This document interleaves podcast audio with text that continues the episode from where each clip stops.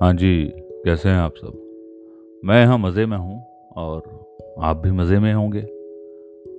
आज बड़े दिनों बाद, दिन क्या कहूँ, बड़े सालों बाद वो मुझे मिली।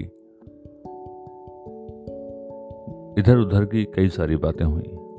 ज़िंदगी, बच्चे, परिवार। फिर उसने मुझसे पूछा, तुम्हारी वो प्रेमचंद की कहानी का क्या हुआ? पूरी हुई कि नहीं?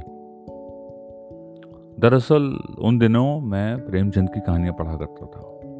और ऐसी कोई कहानी रही होगी, जो उससे मिलते वक्त, ज़िक्र करते वक्त अधूरी रह गई होगी? उसे याद थी।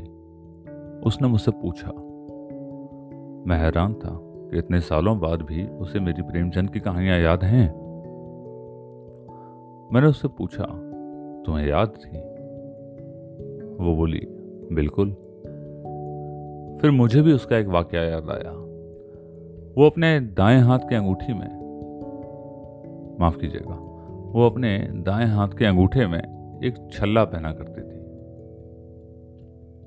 मैंने उससे पूछा, तुम्हारे उस छल्ले का क्या हुआ? बोली, अब नहीं पहनती। कभी कभी मन करे तो पहनती हूँ, वरना नहीं। इससे ज़्यादा बातें हमारे बीच में हुई नहीं उसने विदा ली और वो चली गई। मैं सोचता रहा कि छोटी छोटी बातें, इतने पुराने रिश्तों की, कभी अचानक मिलने पर हुआ करती हैं तो मज़ा भी आता है और हैरानगी भी।